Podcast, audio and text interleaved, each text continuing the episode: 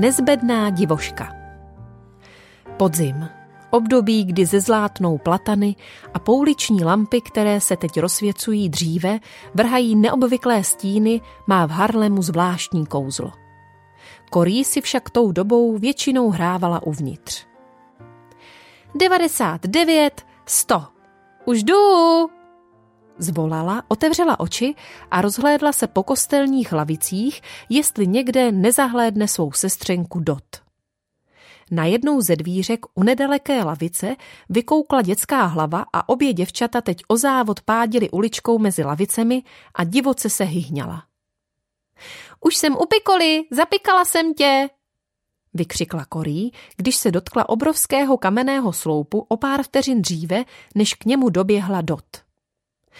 Teď se schovávám já! Katedrála svatého Bava, která se tyčila nad tržištěm, se rozezněla veselými hlasy a ozvěnou dupotu dětských nožiček. Dotin otec, Korín strýček Arnold, se totiž o ten nádherný starý kostel s nádherně zdobenými gotickými okny a proslulými varhanami staral. Celá rodina Tenbómových tam každou neděli chodila na bohoslužby a občas dokonce na varhaní koncerty, které pro ně představovaly zvláštní potěšení.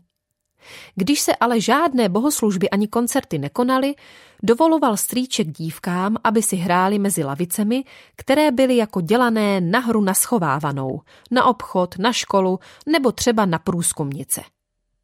Jednou v noci začal z oblohy, která vypadala jako z olova, padat sníh. A když Korí ráno vyhlédla z okna, spatřila lesklý bílý koberec, pokrývající plochá pole, na kterých se pod slámou schovávaly miliony tulipánových cibulek. Sníh napadal i na rybníky, kanály a příkopy, kde se vytvořila tenká třpitivá vrstvička ledu.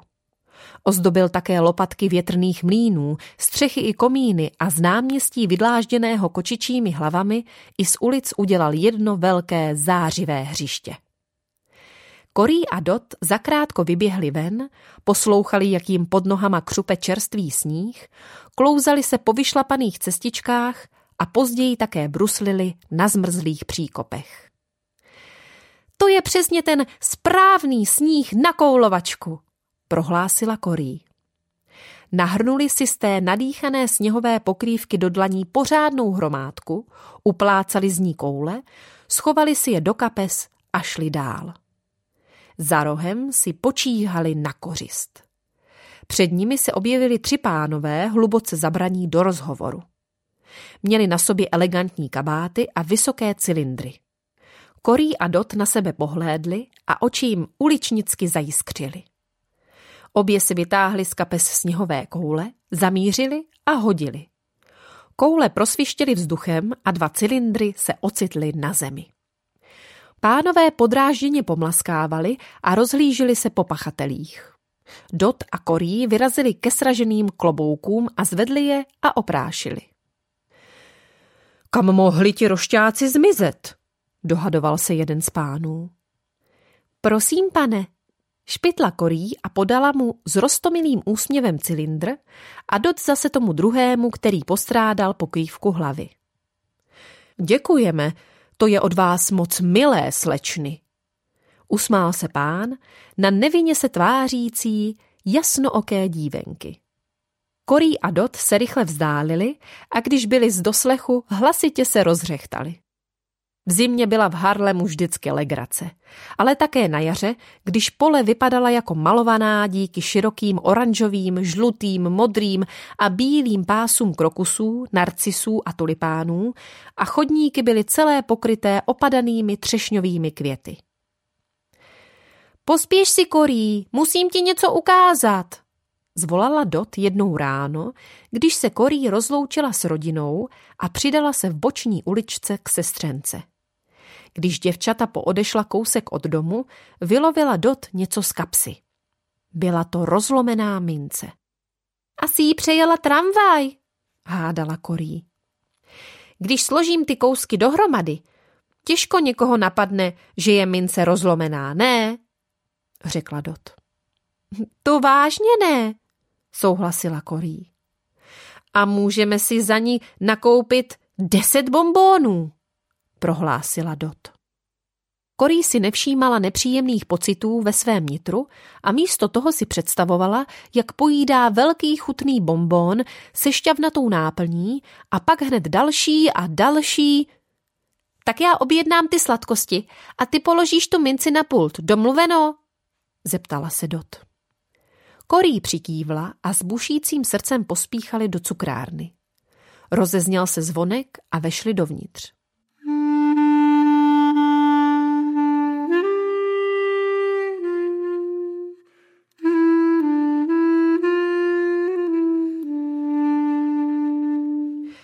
Dobrý den, slečny, co pro vás mohu udělat? Pozdravila je prodavačka. Byla to milá paní s veselým úsměvem. Můžeme poprosit o deset těchhle bombónů? Zeptala se Dot a ukázala na velké kulaté bombóny v barevných papírcích. Ano, jistě, odpověděla paní cukrářka a deset jich odpočítala. Korí položila na pult rozlomenou minci a pak obě dívky spěchaly ven. Když už stačili uběhnout po ulici dost daleko, zaslechli sice zvonek a prodavaččino volání.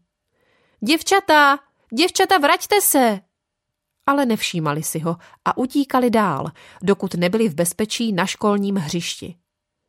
Tam se zastavili a Dot odpočítala korí do dlaně pět bombónů.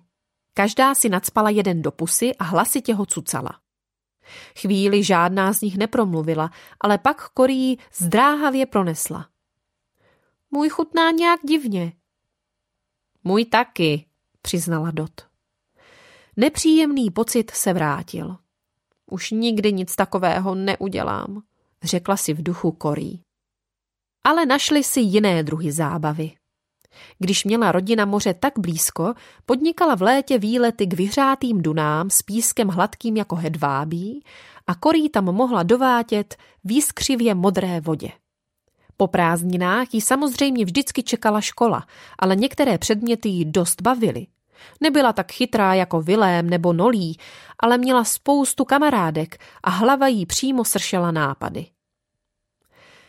Pokračujte v práci a buďte sticha, přikázal svým desetiletým žačkám pan Van Ré.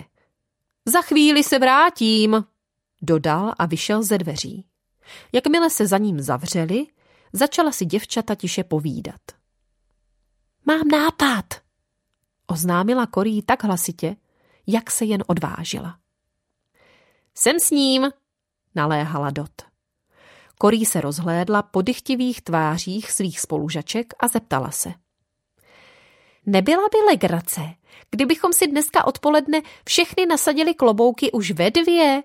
Dovedete si představit, jak se bude pan Fanré tvářit? Ozvalo se přidušené hyhňání a ze všech stran zaznělo souhlasné. To je skvělý nápad, jdeme do toho. Pak jedna dívka upozornila, že celá věc má háček. Musíme si přece dávat klobouky do skříně, tak je musíme nějak propašovat do třídy a schovat si je do lavice, dokud si je nebudeme moct nasadit, řekla Dot. A jak poznáme, že už jsou dvě? Namítla další. Korí jim hrdě předvedla svoje hodinky. Dám vám znamení. Aha, už vím. Takhle se poškrábu na hlavě a vy budete vědět, že nastala správná chvíle. Když se blížila druhá, rozhlédl se pan Van Ré podezíravě po třídě. Většinou tak pilné nebývají, uvažoval. To by mě zajímalo, co mají za lubem. Nespozoroval ale nic, co by nebylo v pořádku a nevšiml si, že se holčička v první lavici každou chvíli dívá na hodinky. Konečně dvě hodiny. Korí dala znamení, vytáhla z lavice námořnický klobouk, který pořídila teta Jans a nasadila si ho na hlavu. Za ní se však nic neozvalo, ani nepohnulo. Rychle se rozhlédla kolem a stuhla hrůzou. Ani jedna z dívek neměla na hlavě klobouk, kromě ní samotné a jedné dívky úplně vzadu. A Korí navíc seděla v první lavici. Tak teď jsem v pěkné kaši, řekla si a donutila se vzhlédnout. Pan Faneré zíral přímo na ní. Korí ten bom, zaburácel. Okamžitě běž za ředitelem. Korí zděšeně polkla a celá zbledla.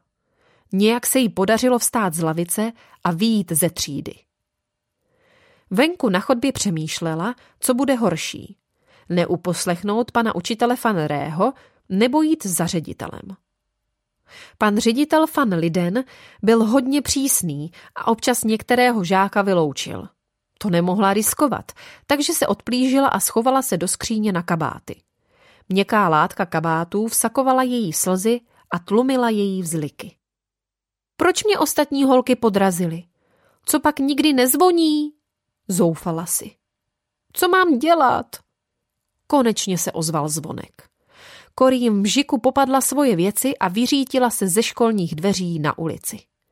Kdyby jen mohla vběhnout do tatínkovi nebo maminčiny náruče, jenže oni se to nesmí dozvědět. Jakmile byla doma, utíkala do pokoje a vrhla se na postel, o kterou se dělila s Nolí. Kdo mi jenom pomůže, uvažovala. Becí je tak hodná a citlivá, nemůžu jí ublížit. Vilém by mě donutil, abych se přiznala, takže zbývá Nolí. Ta mi určitě pomůže, ale musím počkat, dokud nepůjdeme spát, protože teprve pak budeme sami. Jsi to ty, Korí? Ozvalo se ze zdola. Ano, maminko, už jdu, odpověděla jí dcerka a snažila se, aby její hlas zněl jako vždycky. Cestou po schodech si říkala, budu muset dělat, že je všechno v pořádku.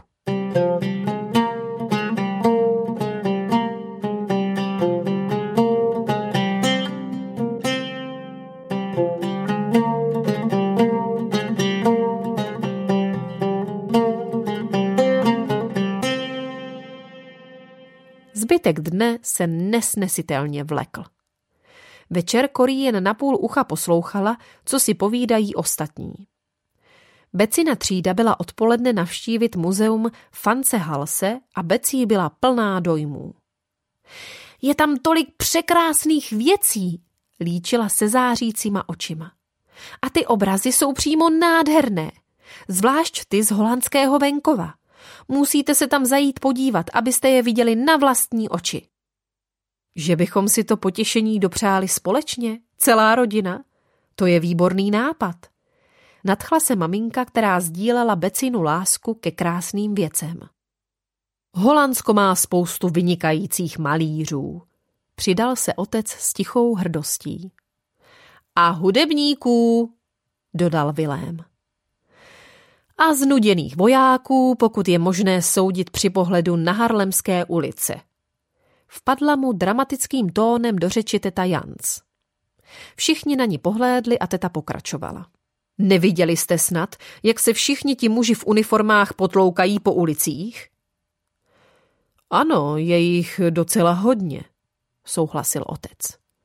Když jsem odpoledne projížděl po městě na kole, minul jsem aspoň tucet vojáků. Líné ruce Satan vždycky nějak zaměstná, chmurně poznamenala teta Beb. Korí si všimla, že se v tatínkových očích objevila jiskřička. Připadalo jí, jako by s maminkou sdílel nějaký tajný žert. Přesně tak, Beb, horlivě souhlasila teta Jans. A proto jsem se rozhodla, že pro holandské vojáky založím klub Budu pro ně organizovat přednášky, sportovní aktivity, tábory a soutěže. Není ti dobře, Korí? Zeptala se starostlivě maminka. Jsem v pořádku, maminko, odpověděla holčička a zvedla kertům sklenici mléka. Při pití jí totiž sklenice zakrývala obličej. Po jídle vzal Kaspr do ruky rodinou Bibli a jako obvykle vedl pomalu a přemýšlivě rodinou pobožnost. Pak oznámil. Dneska se k nám připojí pár přátel a uděláme si hudební večer, takže si spolu užijeme radostné hraní a zpěv. Doufám, že se mi také dostane potěšení poslechnout si zpěv našich dětí.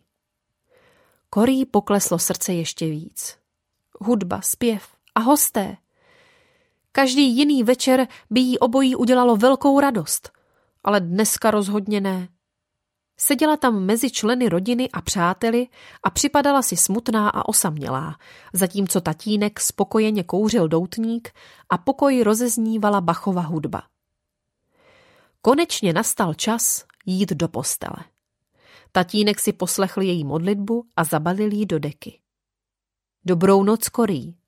Mám tě moc rád. Řekl a položil jí ruku na tvář.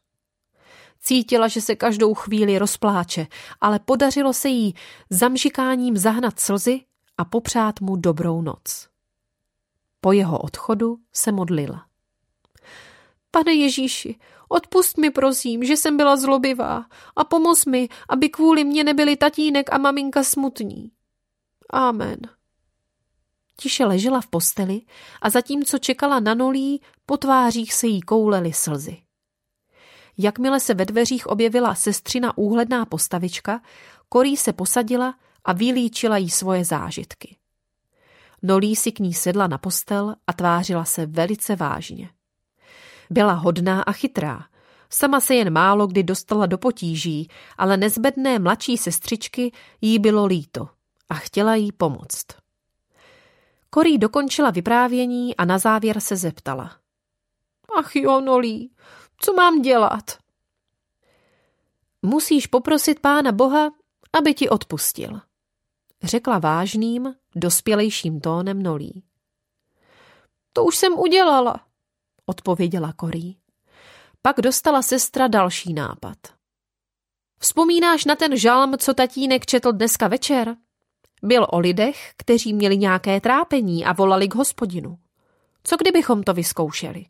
Navrhla. Korí přikývla, pak zavřela oči a upřímně se modlila.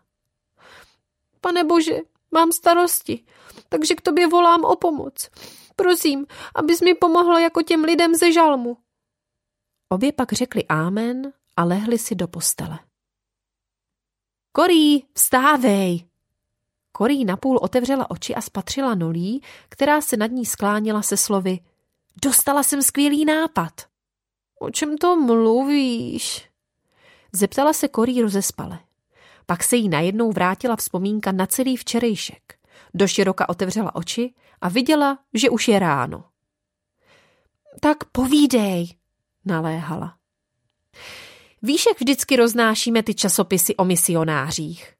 Začala Nolí. A co s nimi? Nechápala Korí. Pan ředitel, fan Liden, si ho vždycky vezme. To ano. Tak co kdybys za ním zašla s časopisem?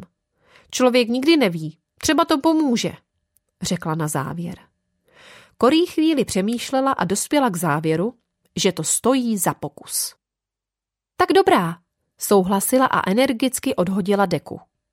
Po snídani našli stoch časopisů o misionářích a Korí si jeden uložila do školní brašny. Nebylo ale jednoduché odhodlat se vstoupit do ředitelny. Když klepala na dveře, hlasitě jí bušilo srdce. Dále, řekl ředitel. Korí vstoupila dovnitř, držela před sebou časopis jako štít a drmolila. Promiňte, že ruším, pane řediteli, ale přinesla jsem vám tohle. Ředitel si vzal časopis a na okamžik se jí zadíval přímo do očí. Nakonec řekl. To je od tebe hezké, že jsi mi ho přinesla, ale slyšel jsem, že jsi včera nebyla tak hodná křesťanská dívenka. Korí ten bom. Nastala obávaná chvíle a Korí se sotva odvažovala dýchat. To je všechno. Můžeš jít, řekl ředitel. Korí unikl úlevný povzdech. Děkuji, pane řediteli, řekla a odcházela z ředitelny s pocitem, jako by se vznášela. Vběhla na hřiště a stačila oznámit sestře. Nolí, zabralo to. Volala jsem soužení k hospodinovi a on mě vyslyšel. Opravdu. Díky, díky, Nolí. Jsem tak šťastná, že bych snad dokázala létat.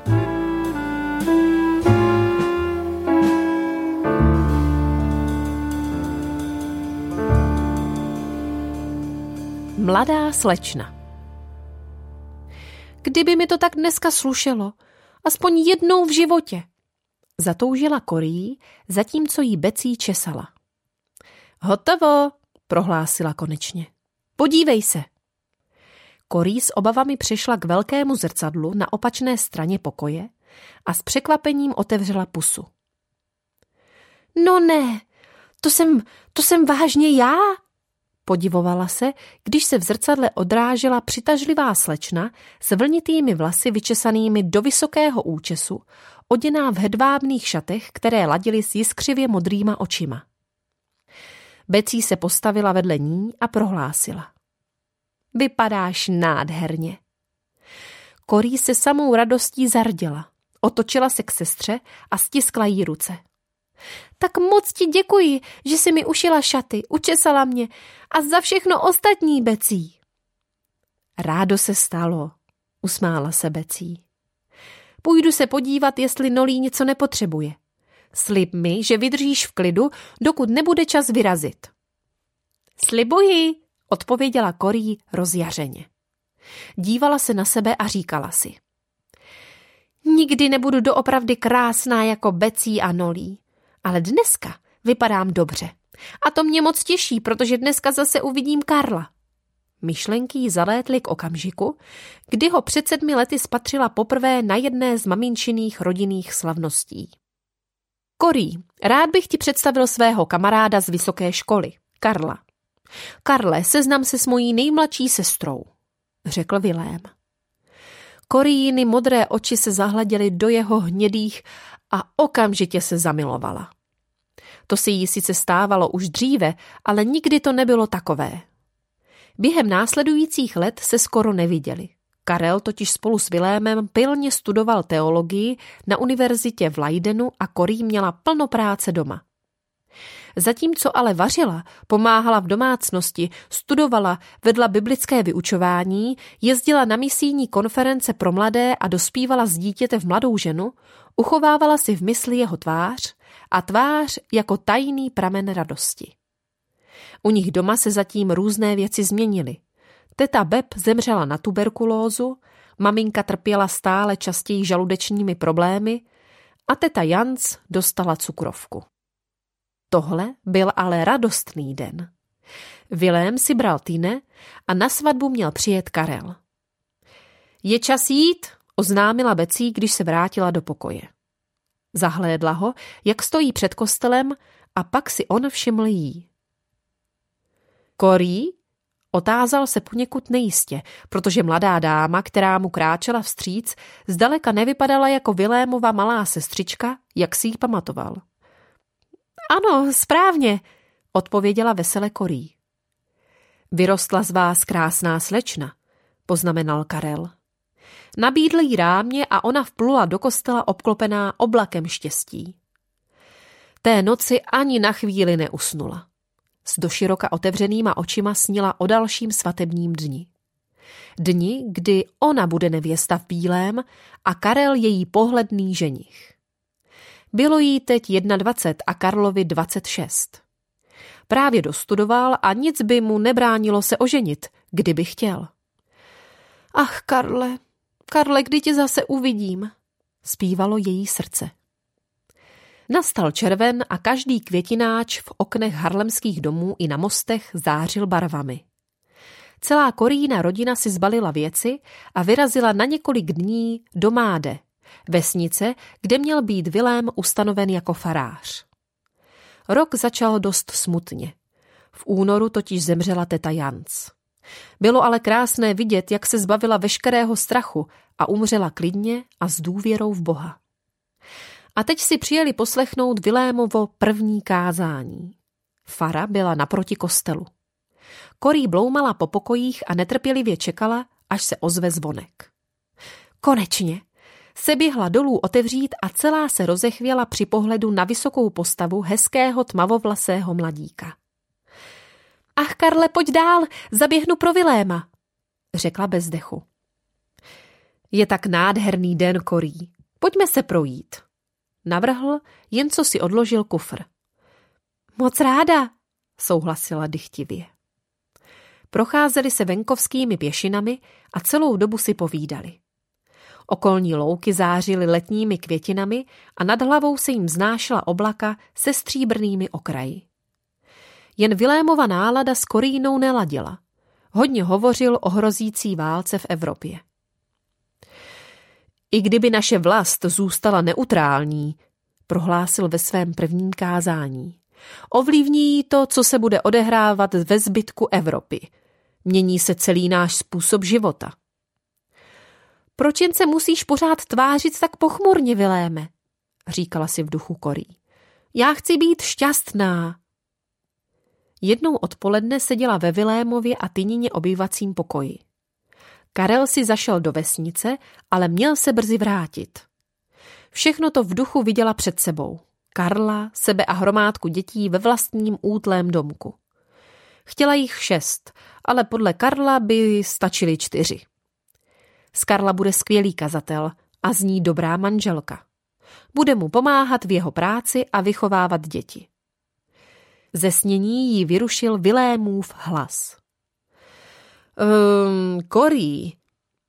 Právě Styné vešli do pokoje a teď stáli u ní. Korí odtrhla myšlenky od růžové budoucnosti a soustředila se na bratra a švagrovou. Ano, odpověděla. Vilém se posadil a Tyne si k němu přisedla. Víš, je tu něco, co bys měla vědět, začal. Co Viléme? Přerušila ho nechápavě Korí. Vilém nikdy neměl ve zvyku chodit kolem horké kaše, takže Korí netušila, o co by se mohlo jednat. Připadalo jí, že se oba styne tváří poněkud rozpačitě. Doufám, že v tobě Karel nevzbudil dojem, že by mezi vámi mohl vzniknout vážný vztah, řekl. Dál se mu v hlase ozýval ten zvláštní váhavý tón.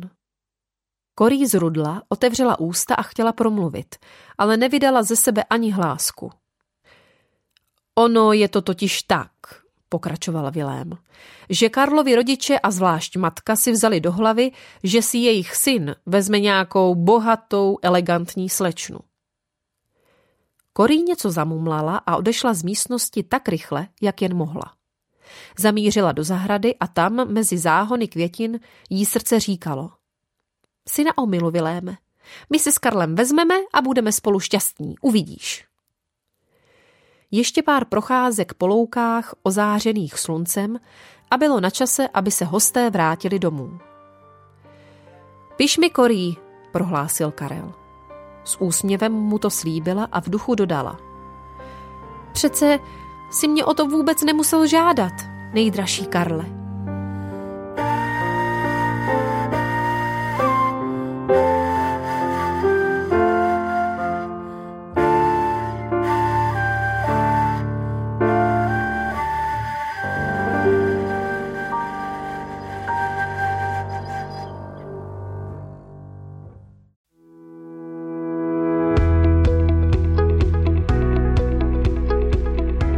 Podcast vznikl na Rádiu 7, které žije z darů posluchačů. Pokud nás budete chtít podpořit, budeme rádi.